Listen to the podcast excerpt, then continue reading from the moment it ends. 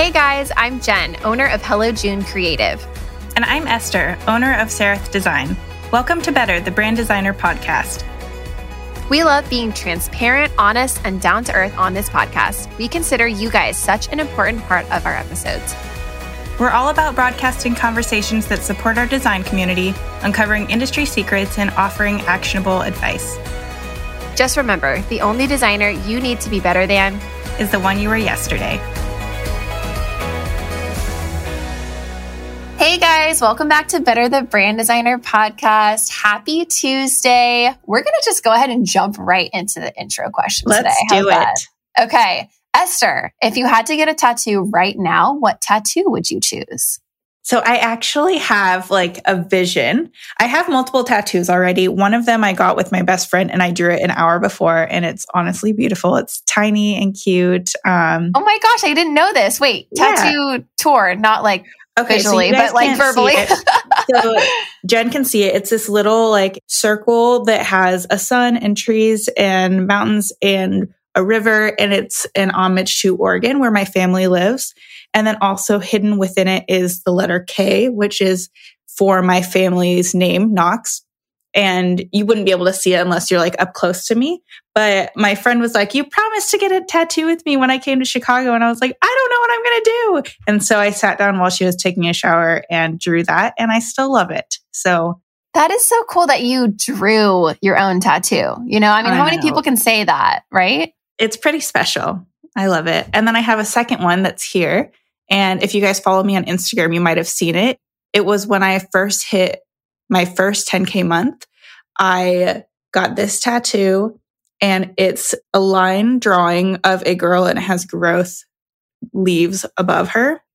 And Aww. I got it because I was like, I hit my first 10K month. This is me like growing and evolving into who I want to be.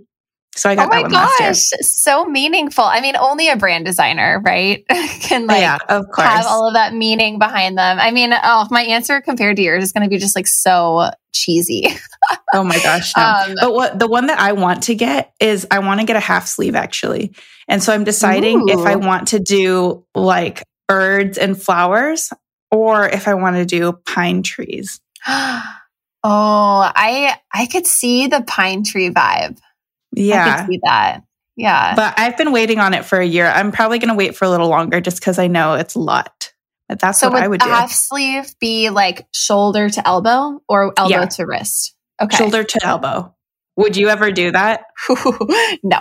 I, I, I, you know, I'm honestly having a hard time even like thinking about like our home build. And like, I just announced on Instagram that we're going to be doing a custom build on our land in Georgia. And I'm like, seriously like, oh my gosh, once I pick this tile, that's like there. I mean, I guess you could tear it up and put new tile in, but due to the number of times I redesign my website, guys, like yeah. I am so bad at like design commitment. Like I, I once you have it on your body, it's like you are committed. And so you, therefore you love it because you're committed to it. Not necessarily, but like the one that I had drawn an hour before I went to get it, like I love it so much because it has that story to it. Yeah. Do you have any tattoos right now? No, I have no tattoos. I was thinking about getting a tattoo actually, and then I got pregnant and I was like, uh, I don't yeah, think you're supposed to get a tattoo while you're pregnant. I don't think so. I actually um, don't know any science behind that, but I feel like no. Yeah. And I mean, I'm not anti tattoo. I think tattoos are like the coolest thing ever. Um, if I got a tattoo, I would want to get like a really tall, skinny palm tree, like on Ooh. the inside of my like forearm. And I know that that was like very painful spot to have tattoo done, but like Florida is just a very big part of my personality. It's like like the sunshine and the beach and just like the kind of laid back like yeah. happy way way of life. Um, I mean, it's your home I've, too. Yeah, I've spent a lot of time. I spent a lot of time in Chicago. No hate, I love Chicago, but it was just really cold and kind of gray. And I don't know. I've just been kind of forced by our military lifestyle to live really far from home. Mm-hmm. You know, I missed home when I was in New York and even in Alabama and in Texas. And now that I'm home, it's like, oh my gosh, like this is just such a big part of like who I am that I feel like that would probably be like the most meaningful tattoo that I would want to get. Yeah, I totally approve of that. I mean, I have no Chicago tattoos, obviously, but like I have my Oregon one, and I feel like right. it's just so sentimental to have something that is about where you're from and having your roots on you. And yeah. so I approve of the palm tree. I actually think that would be really beautiful too. Thank you. I, I mean, just something that's really like dainty, but mm-hmm. detailed. Like, I don't know. So once I get it, I'll show you guys and you can tell me what you think. But I'm, I know I'm going to love wait. it. Or you can get yeah. it when you come to Chicago. I know. Oh my gosh. get your palm tree pod- in Chicago. What if I did like the podcast logo or something? Oh my god! Not gosh. really my vibe on my body, yeah, but love the logo. we can get like oh temporary tattoos of the Better Podcast logo. That would be such cute merch. Oh my gosh. That would be really like cute. Temporary okay. tattoos. okay, brainstorming. All right. Join our Patreon.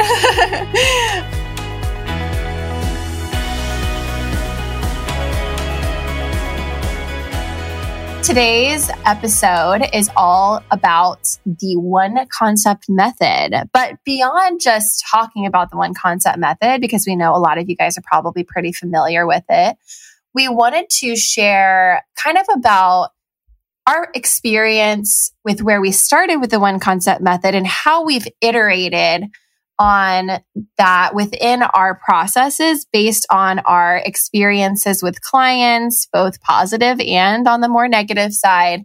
And just kind of like lessons that we've learned in optimizing the experience, both for your client and for you. There are a couple things that I've started doing that I didn't do in the beginning that have really changed the way my brand identity process kind of has gone. So this is like less of a web thing and more of a brand identity process, but I also don't do multiple web concepts. So maybe it's applicable yeah. to everything. I'm super excited to talk about this because my, I mean, I've been doing the one concept method for about a year now, and I feel like I've already changed so much. I also wanted to say for like our listeners who maybe don't do the one, one concept method, that's okay too. Maybe just listen to this and see if your perspective on it changes or if there's some takeaways from our conversation that you can use in your own process where you use a three concept or whatever it is. This is just what Jen and I do. So it's okay if you do something different. Yeah, 100%. And I think it's very, it's client driven. I feel like the clients that I attract in my positioning, they typically don't even know that three concepts is quote unquote standard in like the corporate world whereas i know that with with giselle and her clients tended to be on the more corporate side she did experiment a little bit with multiple concept i know that she, loved the one concept method too i feel like esther you might run into more businesses because you do tend to work with businesses that tend to be a little bit more i don't know if the word corporate is right but like nonprofits tend to be larger corporations yeah. rather than like small, like one person things. So, did, have you actually yeah, run into like, you know, negative feedback around the one concept method? I do. And um, it just depends. So it, some of my clients are a little bit more corporate and some of them are still like the one to one. But even still, a lot of my referrals come from my time working in agency. And so some of them either have left agency life and started their own business or or stuff like that. So they're used to the three concept method because that's what they knew when they were in agency as well. Even if they weren't designers or like in the creative field they knew that that's what it was. So i have found that a lot. And then I've actually found that nonprofits, they're usually just like, do whatever you want to do. Oh, that's awesome. Which is kind of nice. So it really just does depend. But I do have a story that I'll tell a little bit later of a client who did not like that I did the one concept method and I didn't communicate clearly. And so it turned into a whole thing. Yes. So don't be like Esther. No, I'm just kidding. yes. Don't be like me or be like me later. Be like Esther 2.0. But that's honestly like why we started this podcast is like, hey guys, we made a bunch of mistakes. Like, don't be like us. yeah. But oh. yeah, it's hard because like every every client is different. And you said that most of your clients kind of just don't have any preconceived ideas of what the process is, I like to now start and just kind of lay it out. This is my process. This is what I do. And walk them through it because if they have preconceived notions or if they don't, like that way you're all on the same page. Yes. I love a good like housekeeping portion of a kickoff call at the beginning of a project. Like that is Oh, um, yeah. Oh, my favorite because I literally will just pick the most important things from my contract and just say them out loud and get the client's buy-in on a call and before we oh even start the project. Jen, I have a, a, side note that you got your our listeners will love too. I had a kickoff call right before us recording this, so like half an hour ago. And I started using Notion for all of my like onboarding everything. And my client was literally like, Esther, this is the best ever. Like, I love how you structured it. Like, I love all of this material that you're putting together and how detailed it is and how much like I know what you're going to do at every stage of the process. And I was like, I just started doing this. So thank you. Love that. Yeah, I've actually had some really great feedback too on the Notion layout of our client dashboard. Um, really quick, like shout out to Lauren from at LB Creative on Instagram. LB Creative is her business name. Um, if you go to lbcreative.com and go to like resources, I think she has this amazing Notion like client portal like workshop. It's like $50, like best $50 I ever spent. And now like my clients like, oh my goodness, I feel so educated about what's happening. And like, you don't have to send me a ton of, a ton of emails. It's like, it's life changing. So yeah. Yeah. Yes. Um, okay. Well, let's talk about just kind of what our experience is like when you learned about the one concept method, how you saw it at first, and then maybe ways that it's changed over the course of time. Yes. Okay. So I'm going to um, also do a shout out for an old episode called Presenting Concepts to Clients. That's from season one, episode seven. If you are like, what are you guys talking about? What is the one concept method? I have no idea why anyone would do that. Like, what is going on? Pause the episode, go back and listen to season one, episode seven, because we kind of go more in depth about like, the psychology behind why decision fatigue can be really difficult for clients, the benefits of having one concept be presented rather than multiple concepts for both you and for your client.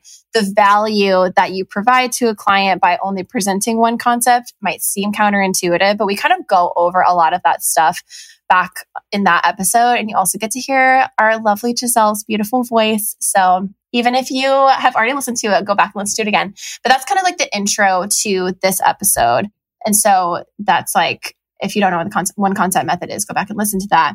I started using the one concept method because it was introduced to me by Bree from Rowan Made. I took, I mean, you guys know that I took branding with Bree at the very beginning of my business, and she introduced the one concept method to me.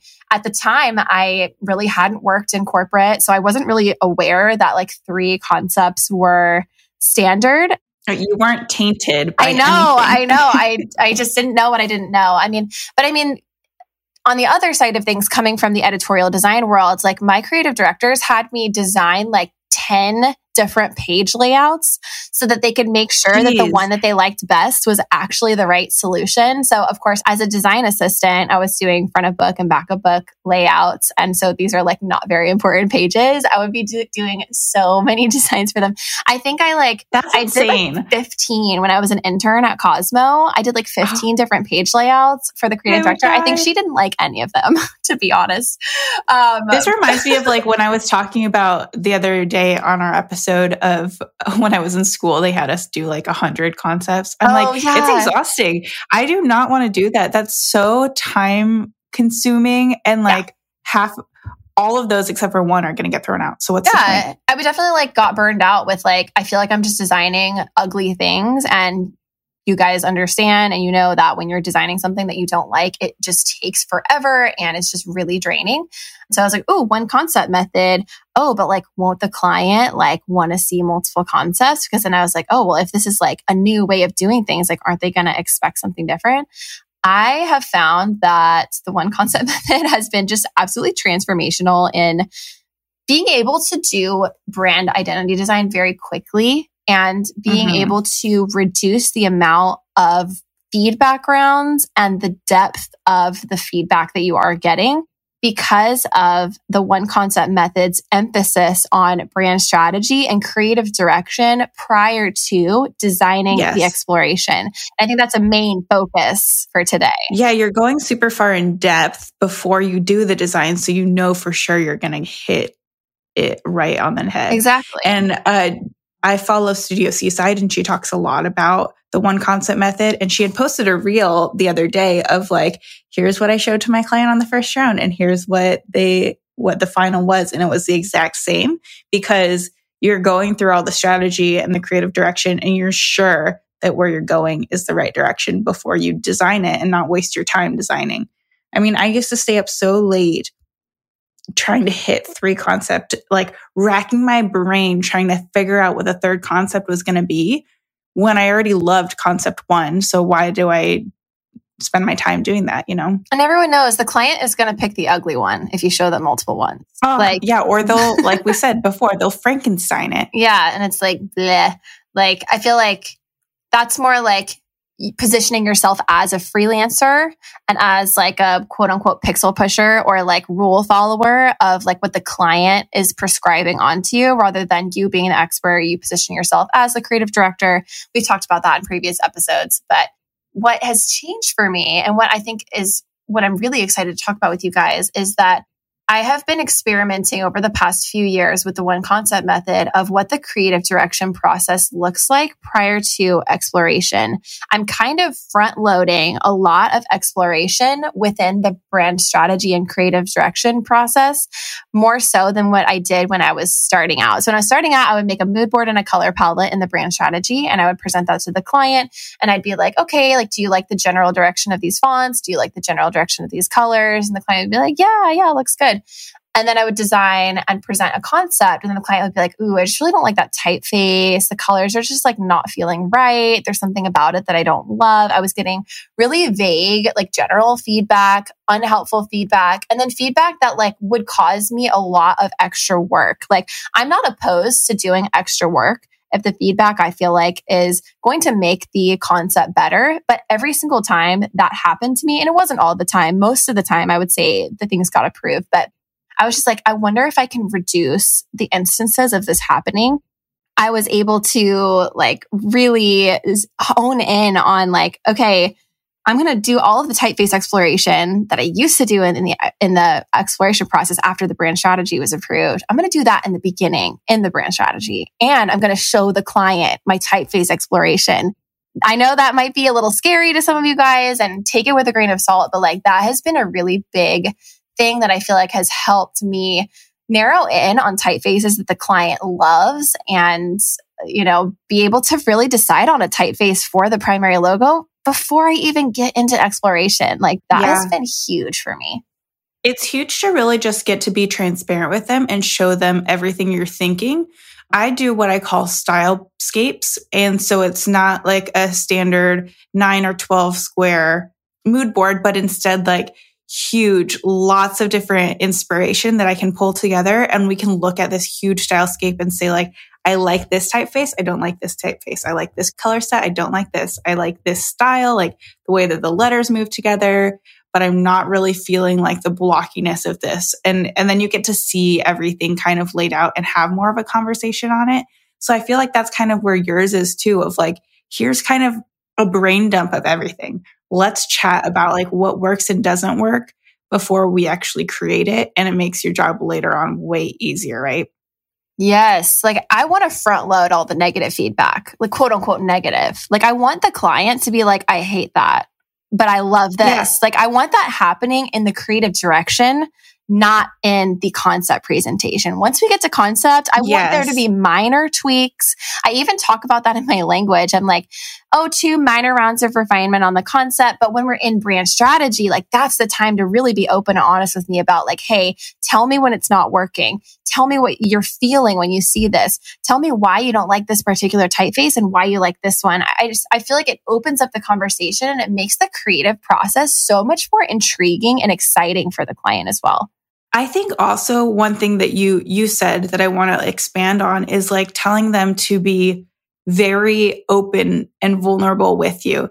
I love to tell that to my clients. I'm like, I'm not going to take it personally if you don't like a typeface. Like we all have preferences. We all, you know, your client or your audience better than I do. So like, is this going to resonate with them as well? Like, tell me now if you like it or you don't like it. And that's okay. We'll move on and we'll get something that's better for you. But yeah, if you're doing that up front, then you're not having that like hard conversations later. Everything later is like, all right, we've already talked about this. Like, you already know you don't like sans serif or you don't like thick lettering or you don't like whatever it is. And that way you're not having to go back and forth all the time. And then that also like saves from so much headache when you start to have issues with your clients because you're not getting it. You're not understanding or like on the same wavelength. If you're setting that tone up beforehand of like, all right, let's be on the same page. I want to be on the same page as you and not have to figure it out later. Yes, 100%. I think one of the most important things that you just mentioned here is that you're always bringing it back to the ideal client, the client's client, you know, and that's, I think, like the very basis of brand strategy. That's not anything new that, that we made up, but that is how you rationalize like your design decisions and bringing it back to like, okay, I know you are not drawn to this typeface, but tell me why you think your ideal client might not be drawn to this typeface. I think mm-hmm. always reframe, like you have to do it over and over and over again to you do like just get it in their minds that like yes we want you to love your brand i'm not saying that we're going to design something that you hate but your ideal client is going to love but that like we are designing this as I call it a workhorse for their business that shows up for them when they're not there. They can't be there for every single website visitor or Instagram follower, you know, like, and so I just think that that is probably one of the like most crucial things to think about when you are putting together creative direction or I know that some designers do multiple different, like you do multiple different stylescapes, stylescapes, multiple different mood boards, multiple different color palettes where they're like, Hey, which direction are you thinking? And so I don't do that anymore. Actually. No, you just do the one that you like. I used to do that. yeah. I used to do, um, three different it's like the three concept I know, method, I was gonna say that's like not the one concept method anymore. yeah, it was like I would do the three concept method for stylescapes and then narrow down and then just do one concept from there. But I stopped doing that actually because it was a lot of work to do. Long. Yeah, yeah, I mean, it's a lot of work to like collect a lot of different inspirations and then categorize them into three different areas. And then, like, yeah. So I've stopped doing that for probably, I would say, like almost a year now. Okay. I don't do that anymore. Now I just do one fully fleshed out stylescape and like we'll talk about that. And yeah. I'll do one color palette and then I'll do multiple type yeah. I think the type is just like, can we just talk about the typefaces for a second? Because like typefaces are like the life of the brand. So you yeah. have to get that right. So I'll try, I, I should sent you like one of my most recent things that I sent to my client and it had like three different typeface explorations because type is so hard. I know. And there are multiple different things that you think would look good, but you don't want to just go down one road, build everything out, show the client, and then have them be like, oh, well, I thought the typeface was going to be different. You know, like a typeface change is like, oh, that's my least favorite type of feedback because doing the research takes so long. It's so funny. Like I in in my most recent like project that I that I did brand strategy, I also sent three distinct typeface exploration. It, it was three full pages of screenshots of me just typing the client's name out in a typeface and then literally screenshotting that and like putting it on the artboard and Illustrator. Like it doesn't look like the most gorgeous thing you've ever seen, but I feel like making that more raw and like allowing the client to peruse like oh, what would like this G look like in this typeface? Cause I, I didn't used to do that. I used to just like type in some sample letters or like get the name of the font written out in the typeface. And every single time I got the same feedback was like, oh, can you show me what it would look like with my business name? And I was so nervous to like do the whole screenshot thing and then like show them because I was like, oh, they're going to think that I'm just typing their name out in a font. Which is what you are Which doing, is what I am doing, do but that. They don't have the time nor the skills and expertise to translate the work that we do in the strategy portion yeah. into the personality and vibe of a typeface. Like once I fully embrace the fact that like that is a superpower and that is a skill that they are paying me for, it kind of like released the pressure of like, oh, they're just going to think like I typed in a typeface. And I always tell them this is not your logo this is a typeface sample. We are yeah. going, we always, we almost always do like at, at, least a little bit of letter manipulation with the pen tool to make it really fully custom. We play with the tracking between the letters and the spacing of yeah. the other elements. And then illustration is something else that we can chat about in a second. But I bit the bullet and started doing it. And like my clients were so excited. They're like, okay, I like this one, but I don't like the G in this one, but I like the L in this one. Like, oh, I love how that letter is lifted. And there was just so much more mm-hmm. like amazing, meaty conversation in the creative direction review process. Where I was like, wow, we are landing on the typeface for your brand before going into exploration. Yeah. Like that is how I'm able to design things so quickly. Like that is like, I don't know. That's why I'm so excited about this is that like this is what is allowing me to work those four or five hour days and do brands in two weeks and be able to accelerate a process that once took me yeah. a really long time.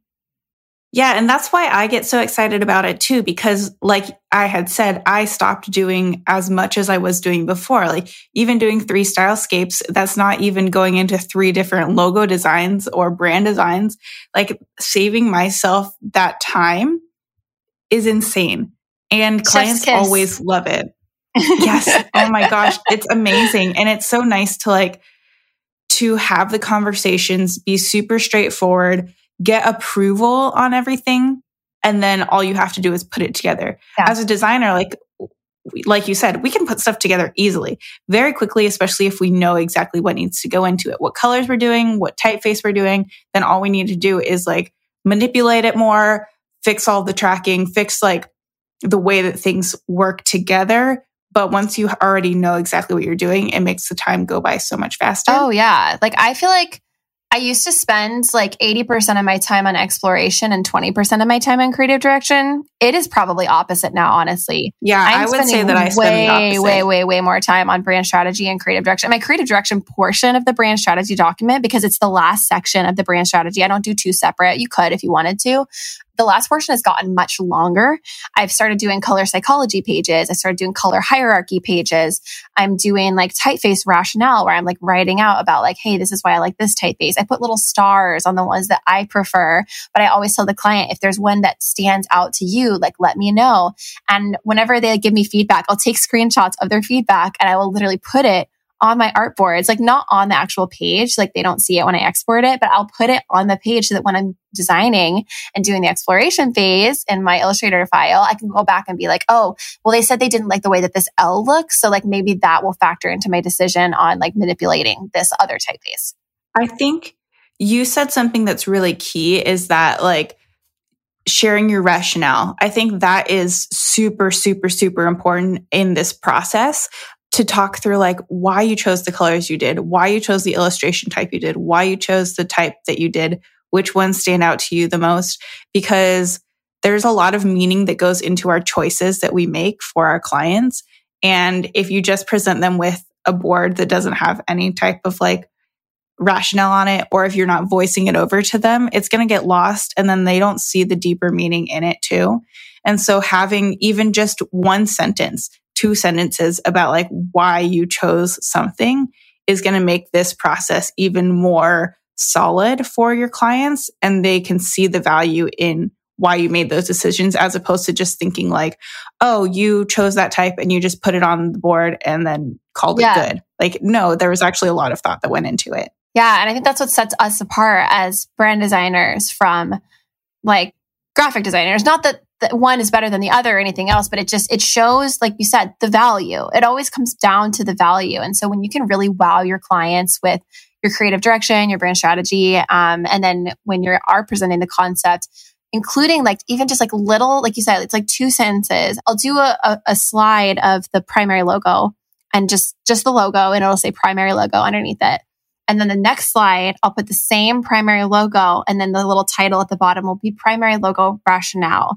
And I'll have like a little circle yeah. with a line, like circling over. Yes, it tells like, like exactly oh, like what you're sharper thinking. serifs like have more of like a bold, edgy feel. You know, slightly tilted E has a bit of playfulness, and like the mm-hmm. the soft uh, silhouette of the illustration and conceptual nature relates back to your conceptual artwork, which is actually exactly yeah, rationale that's exactly that I just I like too. just launched a brand for an artist, and that's the type of rationale I put in there. And she approved the whole thing, like no changes. That's exactly what I do too, because then they're like, "Oh my gosh, you thought through this so in depthly," which yeah. I did, and it's just like. Yeah, I also like, uh, I'm curious what you do, Jen. I like to get on the phone and chat in lifetime when I present these like in depth things because I think that it allows them to have like when they want clarification, we can talk about it in real time as opposed to like through email or through another like video feedback. And I like to do that up front. And then I've started having less conversations later on because things are approved. I used to do like a ton of video calls all the time because I was claiming that I just wanted to be intentional with people, which is true, but it gets to be a lot. So I'll do this, that creative direction portion in person and then the other stuff will be more oh that's so interesting. I love that. I'm um experimenting with like no phone calls ever. It's like my philosophy for 2022 no I, I do have phone calls with my clients like really prioritizing client phone calls over like team phone calls. I just use Voxer for like subcontractors and i honestly like Voxer and Loom, I like never get on the phone with my subcontractors. But I've also been working I with like them that. for a really long like I've been working with my copywriter for over a year. Like she gets me. Like she knows what I like, you know. Yeah. I haven't had a team call in yeah, so long. It's like, I don't know. I, I the spacious I've space. never talked to my developer. I've literally never talked to my developer even on I the phone. That. I just like message I love him. that. I feel like I don't know. It's just like there's so many like quote unquote meetings that like probably could be emails. Um, but that is a whole other conversation. Yeah. I actually don't present anything live. That might factor into like I work very few hours and like don't have time for tons of phone calls. But I do like the idea of presenting the creative direction live. I think that that's something that I would a thousand percent be open to because in the moment you get to have their feedback, like, and I, I don't know, the reason that I don't really do tons of phone calls with clients to get their in, reaction like right there is that I feel like it puts pressure on them to react in a way where they think that like they have to like it and then they say they like it and then they come back and email and give me all their feed like people are kind of like that's fair. That's just why i haven't done it but like we are encouraging them in the creative direction process. Like hey this is the time to like get messy. This is the time to be honest with me and like it's not personal. This is fun. Tell me what you hate. Tell me what you hate about this typeface. Like tell me what you love about this one. I think being on an actual live call with them can help walk them through giving helpful feedback. And so that is a very attractive like thing to me. And i love that you're like okay no calls mm-hmm. later in the process because i don't want you to ask for anything Yeah. I'm like, I've noticed that if I do too many calls, it gets like too, too many much. ideas. Like, oh, what about we tried this? Like, what if we did this idea? And you're like, yes. no. yes. And it gets to the point where I'm like, yes, I know this is collaborative, but like, stop collaborating with me. I know. it's like, I, oh, like, we're, we're partners. It's like, no, no. Like I, I do consider my clients like partners, but like honestly, like my clients, they don't want to be in the weeds with me. Like they're just too busy doing their own other stuff. Well, they've hired yeah, you for a reason. Exactly. Too. Like they're doing other things. And like that's one of the like the actual like pieces of feedback I've gotten when pitching intensives is like, okay, well, how intensive of an intensive is it? I'm like, oh no, no, no. It's an intensive for me. Mm-hmm not an intensive for you. You just have to look at things, give feedback. People are like, oh, okay, cool. Cause they're like, I don't know if I can dedicate yes. two weeks to this. I'm like, no, no, no, no. yeah. Also, I feel like this ties into like talking about mm-hmm. revisions. Mm-hmm. Like people will often like they they wanted to get it right of course it's their business they're paying money they want to get things right but with the one concept method we allow for one concept and then minor revisions, right? So what happens if your client is super not happy with the one concept? I have my thoughts. I'm curious. I want to hear your story. Are. Oh, my story is okay. Yeah, sure. Let's go into my story because actually, I do think that that yeah. ties in very well. Okay, so I had a client. I'm going to try not to be a Debbie Downer about this because you can change certain details if you feelings. need to. I have feelings. Um, so I have a client and I started working with them. The vibes were on. I felt like everything was going to be perfect. I was doing brand and website with them. And I had told them like in the discovery call of my process and the one concept method and how my timeline is. But in the discovery call, things are very like high level. Here's kind of what I do. Like I didn't really dive into it very deep. And I did lay out like the overarching process for her in the kickoff, but I wasn't very clear about like, I do the one concept method. So you're going to see the creative direction. Let, let's get messy in it. And then you're going to only see one thing. So we did the creative direction. There was some back and forth there, which was great. Like, I feel like she was very clear about like, I want this type of font. I want these types of colors. And overall, an illustration style, like overall, it felt, I felt like, all right, she was very clear about what she wanted. So like, let's go. I, I've got this. And when I showed her the first round or the, not the first round, just like the full brand suite, she was like, I thought you were going to show me three different things. Like you're supposed to show me three different things. And I was like, okay. First of all, I am not supposed to show you anything. this is what you did not tell me what my process is. But I was like, I had to go back and like re explain why I do the one concept and what the one concept method is. So I, I had a whole call about like, this is exactly what I do and why I do it. And basically she ended up saying like, no, I, Excuse I don't me? like that. and I was like, okay, well, this is what I do. And she was like, well, I really would like to see at least one more revision. And I had realized, I think that it was my communication that I wasn't clear about it. And so I bit the bullet and I said, all right, I'll show you one more. And that's going to be it, but it is going to be an extra revision round. So I had her pay for an extra revision round and we did a whole nother revision. And guess what? We went with the first one. but, Love uh, the, the, kick, the kicker into that story. I know. But what I found is like having to be very clear about like, this is why I do it. And if you're going to want anything else, if you're going to want extra revisions, it is going to charge extra because what I do and specialize in is the one concept method so that you're going to get exactly what you what we've talked about and what we've gone through in the strategy and the creative direction. And it was really a learning experience of like, next time I don't even want to be able to say, all right, we'll do extra. Like I want to be able to get clear and in the weeds and be super nitty gritty about things so that it doesn't happen again. And I've learned a lot from that experience because the clients that I've had after her were great. And I feel like I was able to be clear about it. But it was hard to then say, like, I don't, revisions are not what I really is ideal, especially because then you might see something from the second revision that you want to incorporate together. So I don't typically allow for revisions. I do mo- now what I do is more of Jen style of like allowing for minor tweaks, color changes, a little bit of layout changes if they want, but not reinventing the yeah, wheel. Yeah, I call them. Well, I know that Brie calls them refinements. I've called them just like feedback. Mm. I don't even use the word revision. And like, oh, like I'm collecting your feedback. Here's our feedback document. You know, um, and that is actually good because revision kind of has the tone of completely, completely revising. revising, showing something new. You know, and I think I love what you did where you were like, okay, I will show you like another concept, but it's going to be a refinement. So I feel like if you listeners are listening and you're like, okay, well, you know, what if a client says like, oh my gosh, I want to see more concepts?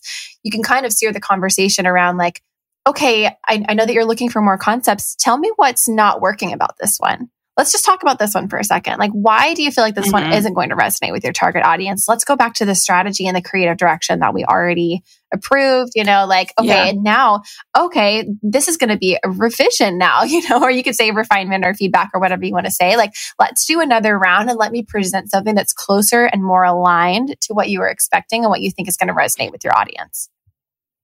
Yeah. Oh, that is another thing too that like within that story of I asked, what do you not feel like is working? And the feedback was I just don't like it. Mm. And so that's to me not a that's not valuable. And so I had to dig into lots of other questions about like what is resonating with your audience? How is this going to be portrayed? Like is this conveying the same feelings that you want to convey?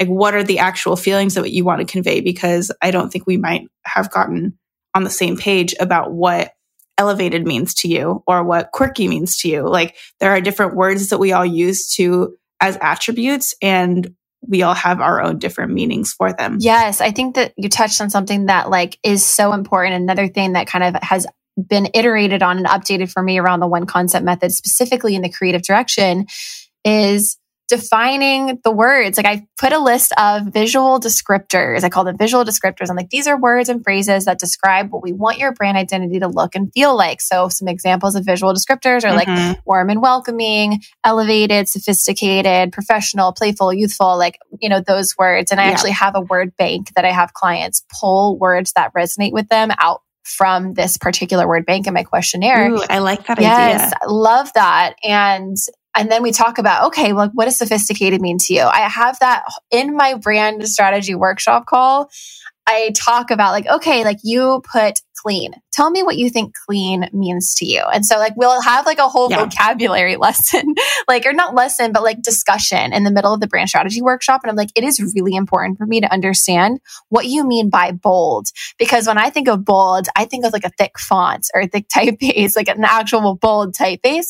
Sometimes But somebody else might be think that it's like yeah, and but thin, thin and striking. Maybe they mean striking, like, oh wow, that's a bold choice, you know. But it doesn't necessarily need to be hot yeah. pink. You know what I mean? And so those conversations have been absolutely like mind blowing yeah. in the beginning because then we don't get to the end. I'm going to take you know? that from yeah. you. I Do like it. that because that's something that yeah, it's like we need to be clear about what we're talking about, and if our vocabulary is different then you're not going to hit the right yeah. thing. So, um, I think that that's a really, really good discussion of like revisions and feedback. And if you guys are really struggling with clients who are just not loving what you're making, we actually have a whole episode for you within this season, season five, in the very beginning. Like, I think it's called What Happens When a Client Doesn't Love Your Work or something like that.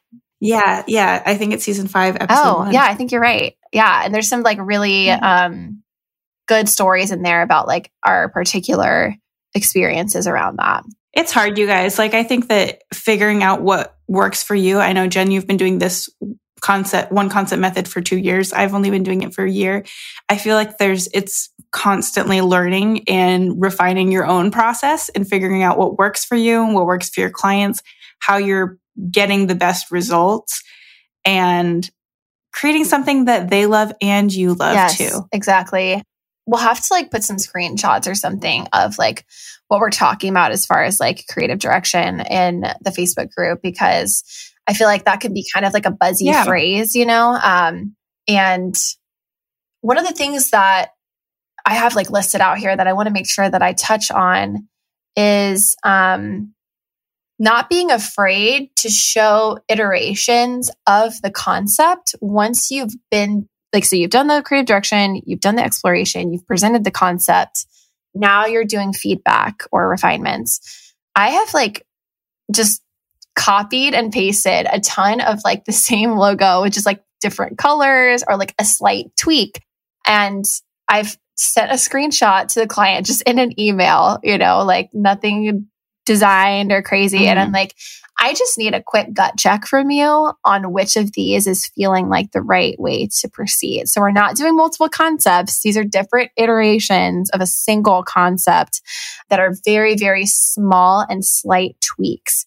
Um, I've had a lot mm-hmm. of success with that um, in even going from two rounds of feedback to one round of feedback. So they'll give feedback on the first round and say, Hey, I want this to be a little bit thinner. I want a little bit more space here. Let's change this, you know, word in the, you know, tagline or whatever. And then I'll send them back before I send them the fully updated presentation. Like, hey, I took your feedback into account. I actually have a couple of different options for you that I would love for you to just give me a quick gut check. Which one do you like?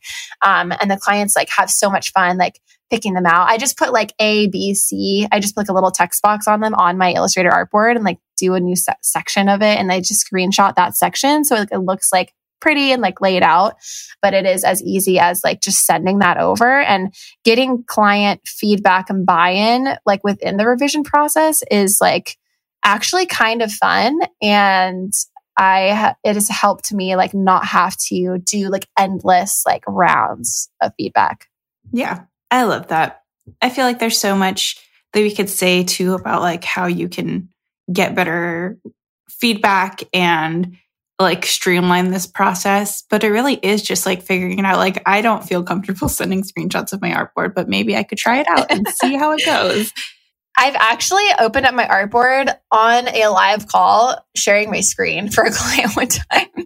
this was a creative client though. Um, and okay, so I feel I would she was just really struggling with some of these things. Like I have other clients that would feel extremely overwhelmed and confused if I did that. And so I think it's like a question of reading your client, understanding the way that they're viewing your creative process and then feeling comfortable enough to like break your own rules sometimes and like communicating that with the client. Mm-hmm. I was mm-hmm. like, I don't do this like ever, but I'm going to give you a peek behind the curtain so that we can kind of work on this. We were just, we had like a typeface problem where like something wasn't fitting properly or something. And I don't know. So that, that was really fun. And cool. like they loved seeing it. They're like, wow, this is amazing to see. And so it's very positive, but read the room. Folks. Yeah. it works for some people, doesn't work for others. Yeah.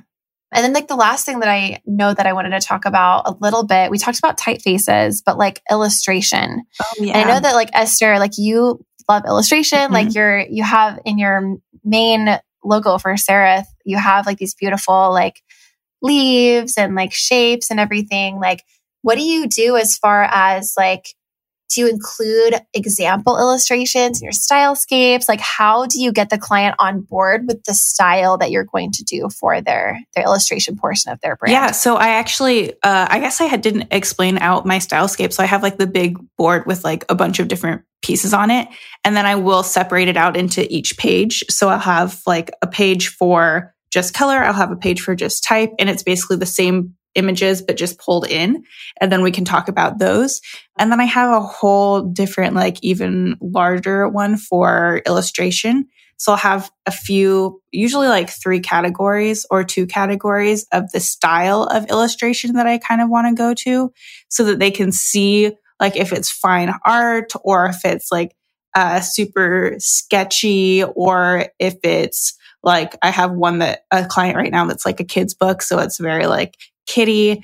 Sometimes I'll show multiple, sometimes I'll just show one, but it's just showing a few different images of things that I've pulled from online or um, pictures that I've taken of like kids' books or whatever that I have, and then see what their reaction is to those illustrations themselves. If they're like, oh, I love this particular one image, then I'll use that one and run with it if they're like, I love this whole line of like all this fine art style, then I'll go and create my own thing um, in that same style. But I do pull different images so that I can see, so they can see like the breadth of what it could be, as opposed to just seeing one thing and they're like, okay, I get it, but not like how it could work in different shapes or different images themselves.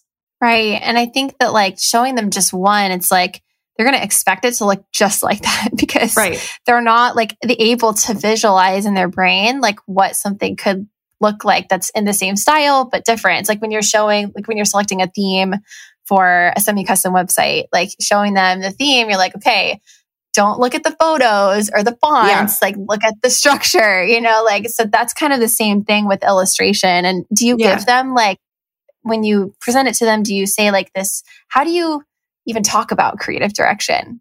I'm, I'm curious. So I would say like, all right, well, this illustration style would be more organic. There's fluid lines.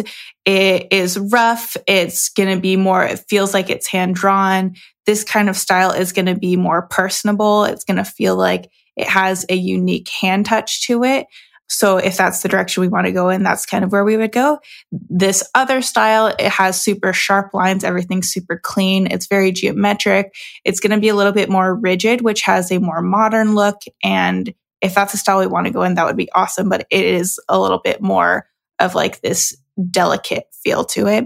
So kind of just explaining what each type of illustration would, the feeling that would evoke there and having a conversation about like, well, what's the feeling that you really want to convey with your illustrations? It is like seriously so amazing to be able to like jump into your brain and like hear that stuff because like talking about design to non designers is actually a skill. It's something that's kind of difficult. And I mean, it goes back to what we're talking about, like defining your words and everything. So yeah, I love that. I mean, I do the same thing with type with, you know, the typography I was talking about earlier. I do, okay, illustration directions. These illustrations are this type of style. These illustrations are this type of style. Like which one are you resonating with? Um, and you know, kind of casting a wide mm-hmm. net in the in the creative direction, and then bringing it down to kind of like a little bit of a funnel for the exploration. That's like the theme yeah. today. That's what I think. Like how you were saying, you have the screenshots of all of these different type faces. I think of that when I do illustration of kind of like, here's a bunch of different things we could go with. Like, what do you feel like works and what, what do you like about this one style or what do you like about this other style and how can we kind of mesh them together? Do you ever tell the, like, at, like tell the client what your favorite is or do you just kind of let them pick? Usually, well, actually I have a lot of times where they say, what do you think? And I'm like, well, I actually like these two different areas and I think that they are both very cool and very unique. I would say that this one kind of may fit a little bit more towards what your clients might be looking for, but this one is also really fun and has a different spin on it. So I think that both of them would work. I wouldn't present anything to you that I don't think would work at all, but it just depends on like the style and the feelings that you want to convey. And then kind of like still leave it up to them. Like I'll, I'll give them, I won't actually say like, this is my number one. I'll usually, if I show three, I'll say, these two are my favorites, but really all of them could work. It just depends on what you feel. I mean, A plus answer. Like I would ne- like the, the thing where you said I would never present something to you that I don't think would be a strong solution. That is just so permission giving to the client to really like, okay, what to relax into the process of like, okay, like she has selected these things for me from all the designs in the world. and so now it's like time mm-hmm. for me to really have that like, like that feeling, that intuition. And I encourage my clients to, I mean, I'll even say in my Loom videos for when I'm presenting the brand strategy, like close your eyes, take a deep breath, put yourself in the shoes of your ideal client and come at it from that perspective and let it be fun. Mm-hmm. Like let it be simple. Like what you're drawn to, like wow, guided meditation. I know, right? I'm like, okay, everyone take a deep breath, hands in prayer position. No, I'm not actually actively teaching yoga right now, but I mean, I do feel like there is a lot of yeah. that, like just like guided intention of like, this is the type of feedback I want you to get. I mean, we could do a whole episode on feedback, you know, but like, this is mm-hmm. what I need from you. This is where I want you to come from when you're reviewing this. And this is what it's going to help us most in, in, the process. And again, just positions mm-hmm. you as the expert, which is what we want. Yes. And I think too, something to say is like, um, you as a client know your audience better than I do. I'm doing my best to get into your shoes and I'm presenting you with design options that I believe really will be beneficial for your business to grow you and to help give you the life that you want, but you know your audience. So if you are seeing something that's not going to fit, like, or if you're looking at different types of type or different illustrations, you have that gut reaction to what's going to actually resonate with them that I don't have. Yes. Oh, that's so good. Even though I have a design eye, I don't fully know. And we're always like hammering home the point of like, be the expert, be the expert, you know, but like at the same time, like this is collaboration. It's like so funny. We're like, don't collaborate. Just tell them what you want, you know? And then we're like, wait, no, but let them tell you what they want.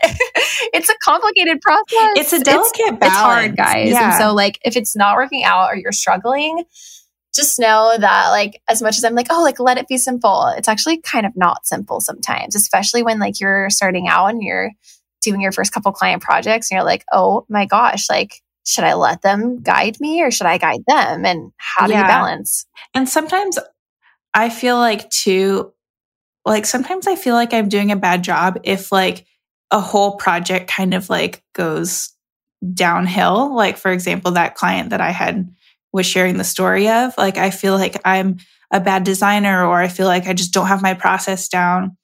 And that feeling really stinks Like it Yeah. really sucks. But I also know that like I come out of that months later and I'm like, okay, now I have it better. I like understand a little bit more now. You kind of have to be in the weeds. I mean, I would wish for you guys that you don't have to go through it, but part of me is also like, it just kind of is part of the growing and learning process. And I wouldn't want to tell you that like it's all going to be rosy. Like it is Mhm. hard. And I've had times where I just like wish that I was better at presenting or like had you know like had better selection of things for my clients or like said one thing you know like when you sit in bed and you're like i should have told my client X, and then they Y, would have just approved it with no revisions. yeah or like if i had included one more thing one more rationale like they would have included it but you also can't think like that because then you're constantly going to be beating yourself up yeah. which i do and no, i don't yeah, like I it. feel you. I think there's a meme floating around the internet somewhere around like the creative process is like you design something or you make something and you're like, oh, this is amazing. And then you keep working on it and you're like, this sucks. And then the next one is, Oh, I suck. And then you go to sleep and you wake up the next morning and you're like, it's beautiful. and Yeah. I probably go through that cycle with literally every single project. Um, so Yeah. Oh, one last thing that I want to say too is like the front loading when we're doing all the stuff up front. I've noticed that I have so much energy when I first start with a client. And then towards the end, I'm like, oh, I do not have energy Yeah. for this anymore. So I like doing all the hard work up front because I I know. I used to think that the I'm like, the yes. design of the logo was the hard part. It's not. At least for me right now. Like I could probably if I have a strong Mm-hmm. and approved creative direction and brand strategy, I could probably design a brand a whole brand identity in an afternoon. Like, I mean, and I'm not saying that to boast, but like I'm saying that Yeah. like, okay, that is where No. that's where I am now. Like I used to spend like three weeks developing a brand identity concept, you know, and not to say that that's When I did bad. it's okay to do that, but like I don't know. I mean, I like doing things fast. yeah. When I did Serif, I might have shared this on on air before, but I had spent like the whole year just thinking, oh, I need to design Serif design. I need to do it. And then it came to me literally one afternoon and I designed everything I love that. that night. I stayed up late all night designing it, but then like the designs that you see on my website, that's what I came up with in But you day. spent that whole year thinking about it. but I spent the whole year. But I didn't like sit down and like do Yeah. any design work. Sometimes it like It just like Just comes, comes to you. to yeah, you. exactly. Oh, what we do is so like nebulous and like hard to talk about. it's like explaining to It your really family, like, okay, brand identity design, like, oh, logo design. Well, not really. oh my gosh, that's a whole other episode. How to explain to your family and friends what it is that you do every day. It's like, I make mood boards. Okay, cool. yeah. But yeah i think this conversation was so wonderful and i'm even excited to like listen back and i feel like i just wanted to like close with this thought that if you have if you learn a method or a way of doing something and you see room for improvement or opportunity to change and tweak things to work with the way that your brain works or your energy or your clients or your process take that opportunity just because one person or you've read it in a book or a course or something says that one thing is the way to go like you guys know our philosophy around here is that there are no right answers. And in fact like i've been able to iterate on this in a way that is really really helpful for me. Esther's been able to do things a little bit like slightly differently that works for her and her clients. And we're just getting better every day. Slowly but surely. Okay, awesome. So let's dive into our inbox question. But before we do, just wanted to remind all of our $10 patrons we have our super secret post call chat. We are going to be talking about what we gift our clients at the beginning slash end of our projects. Okay, so this question today is from Amanda DeWoody. I know Amanda personally. so, hi, Amanda. Um, thanks for submitting this question. She asks, What's a must when adding a, po- a project to your portfolio? What do you think truly helps tell the client story and showcase their new brand slash your talents in the best way possible? Esther? I love this. I feel like every time I redesign my website, I think about how to present my projects on my portfolio and like if a new client's going to look at it, what do they want to see? So the thoughts that I have on this are I always like to include an overview of the problem that I was hired to solve.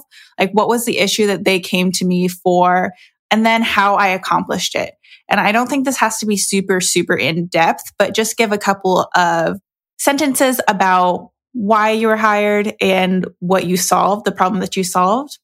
And then I do a little section on my design choices and the rationale of it. So kind of what we were talking a little bit before with the one concept method. You talk a lot about those little putting a couple sentences in with your choices. So I like to include that within my portfolio as well so that a new client or a potential client can see that and say, oh, okay, like she actually thought through things while she was doing this process.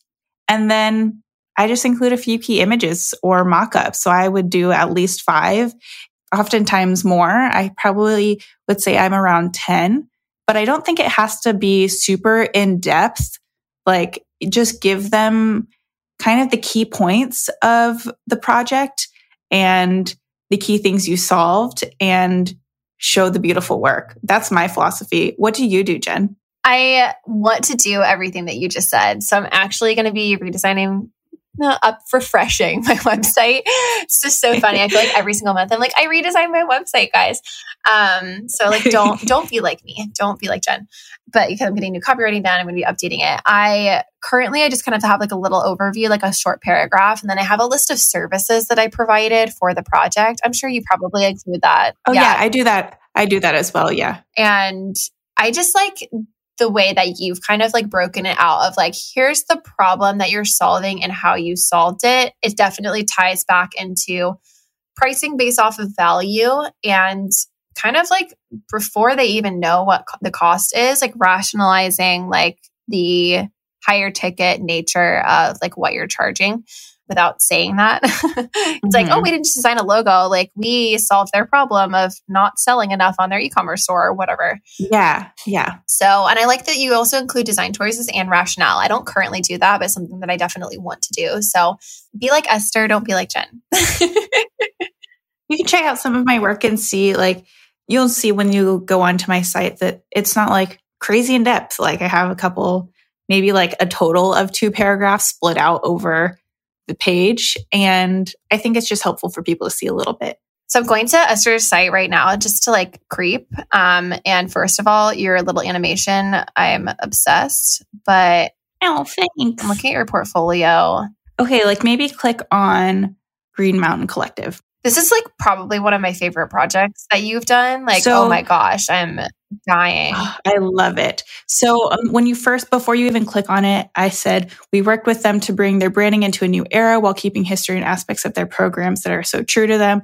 Green Mountain was uh, over 100 years old, but they're struggling to be in a new digital space. And so I wanted to point that out. Ooh, I love how you include the mission you have like a drop down for project overview and design details. I mean, this horizontal scroll, I'm just like drooling. Yeah, so that's where you'll see. I have the project overview that I talked about, the design details, and then I actually do include like core values. That's really cool. You have a deeper meaning too, totally. where you have like, yeah, this is amazing. I see a little bit of stylescape. I mean, their imagery is just so striking and the typography is just incredible. So guys, go stalk Esther um, because I'll definitely be looking at her like work when I am thinking about kind of the way I want to lay out my case studies. But it's also not a ton of text either. You definitely let the brand like speak no. for itself, which I love. Yeah, I have that like those couple tiny paragraphs up front, and then it's just like yeah. imagery. I mean, I want to hire you. And now. also, I do include. Oh, at, at the, the, end, the testimonial. At the end, I have a testimonial. yeah. That's so great. And then we have, and I'm just noting there, noticing that there's a typo in the testimonial, so I will fix that. Um, I love how you have start your project and view more work. You have two calls to action at the end too, which I think is really important. And then you have your navigation over on the right hand side. I mean, I'm literally obsessed with your site. Ah, I yeah. love it. Oh, um, thank you. Yeah. Yeah, you guys can feel free to like copy me. I don't mind. You're so sweet. It's flattery. Um, Okay, cool. Well, this was super fun. Um, let's chat about what you guys felt was most helpful or interesting in our Facebook community. If you're not a part of that, go ahead and jump in. It's growing every single day. And there's just like, it's, yeah, it's free, free, new posts, new friends. Just be a part of the Better fam with us. So Awesome. As yeah. a reminder, if you're $10 patron, stay on for an extra few minutes to hear us chit chat um, in our super secret post show show about what we gift our clients. Um, but for everyone else, we will see you guys next Tuesday. Bye, guys. Bye. We hope you enjoyed today's conversation. Subscribe wherever you're listening to make sure you don't miss an episode.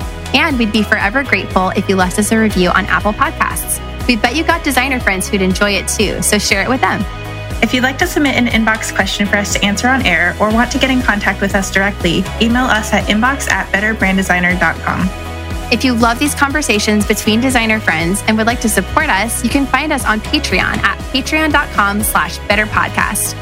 Our Facebook community is one of the most positive, supportive, and fun groups we've ever been a part of. We'd love for you to join us. So search for Better, the Brand Designer Podcast on Facebook. And visit us online at betterbranddesigner.com to learn more about our podcast and snag major discounts on our favorite resources. Special thank you to our producer, John from Wayfair Recording Co. See you guys again next week.